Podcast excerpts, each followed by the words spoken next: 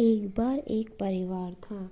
जो एक छोटे से गाँव में रहता था, जिसमें एक लड़की और उसके चार भाई थे और उनके माता पिता माता पिता खेती का काम करते थे। लड़की की शादी बचपन में ही कर दी गई।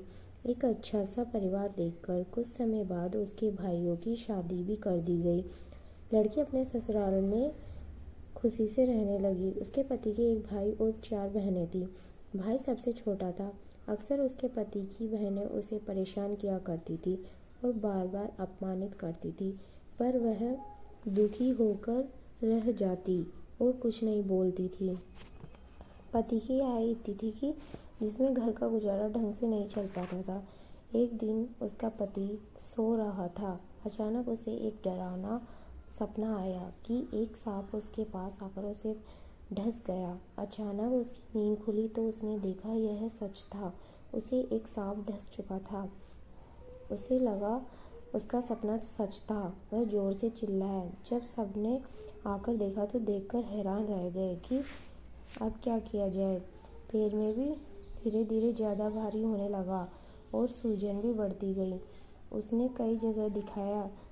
उसे कई जगह दिखाया गया। देवी देवताओं के हॉस्पिटल में पर कोई फ़र्क नहीं आया। रिश्तेदारों भाई बंधुओं ने एक साधु का नाम बताया, जहाँ लेकर गए, पर रिश्तेदार ने उनके विश्वास का गलत फ़ायदा उठाया। उसके पति की तबीयत सही होने की बजाय बिगड़ने लगी। इसके बाद वे फिर से अपने कुल देवता के पास गए। और ठीक होने की मन्नत मांगी। कई दिनों के बाद उसकी हालत में सुधार हुआ, पर पूरी तरह वह ठीक नहीं हुआ। समय निकलता गया। कई परेशानियों की मिन्नतों के बाद उस महिला पर, महिला के एक लड़का हुआ। लड़का बहुत कमज़ोर था। पति की तबीयत खराब होने की वजह से बच्चे के पालन पोषण उसे ही करना पड़ता था। ऐसी परेशानियों के चलते घर के मुखिया उसके ससुर वे भी बीमार रहने लगे। पैसे नहीं होने के कारण वे उन्हें दिखा नहीं सके।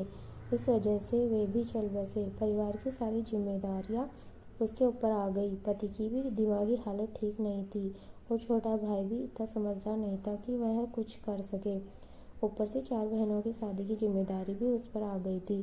उसने जैसे तैसे अपने घर वालों की सहायता से पति की बहनों के लिए अच्छा परिवार देखकर उनकी शादी करवा दी।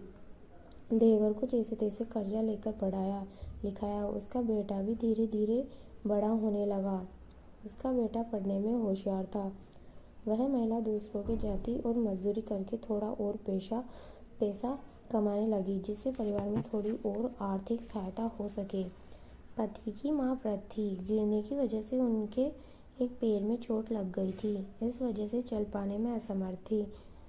कुछ समय बाद देवर की भी शादी कर दी गई। अपने बड़े भाई की ऐसी हालत देखकर वह ज़िम्मेदारी के डर से शादी के बाद वह भी अलग रहने लगा। उस महिला का बेटा उसकी माँ के काम में हाथ बटवाता और साथ साथ में पढ़ाई भी करता था। धीरे धीरे ऐसे ही दिन निकलते गए। उसका बेटा बड़ा हो गया था। बेटे की शादी भी कर दी गई। शादी के कुछ दिनों बाद उसकी नौकरी लग गई, जिससे उसकी माँ बहुत खुश हुई और धीरे धीरे उनकी आर्थिक स्थिति भी सुधरने लगी। पिताजी को उसने अच्छे से अच्छे डॉक्टर को दिखाया। लंबे इलाज के बाद उनकी सेहत में भी सुधार आ गया। उसके पति के छोटे भाई को भी जब अपनी गलती का एहसास हुआ तो उसने भी माफ़ी मांग ली और सभी एक साथ रहने लगे। थोड़े दिनों बाद उसकी बहू ने भी एक बेटे को जन्म दिया। इससे यह सीख मिलती है, पूरे दिन, बुरे दिनों के बाद अच्छे दिन ज़रूर आते हैं। बस धैर्य रखना होगा और निरंतर प्रयास करना चाहिए।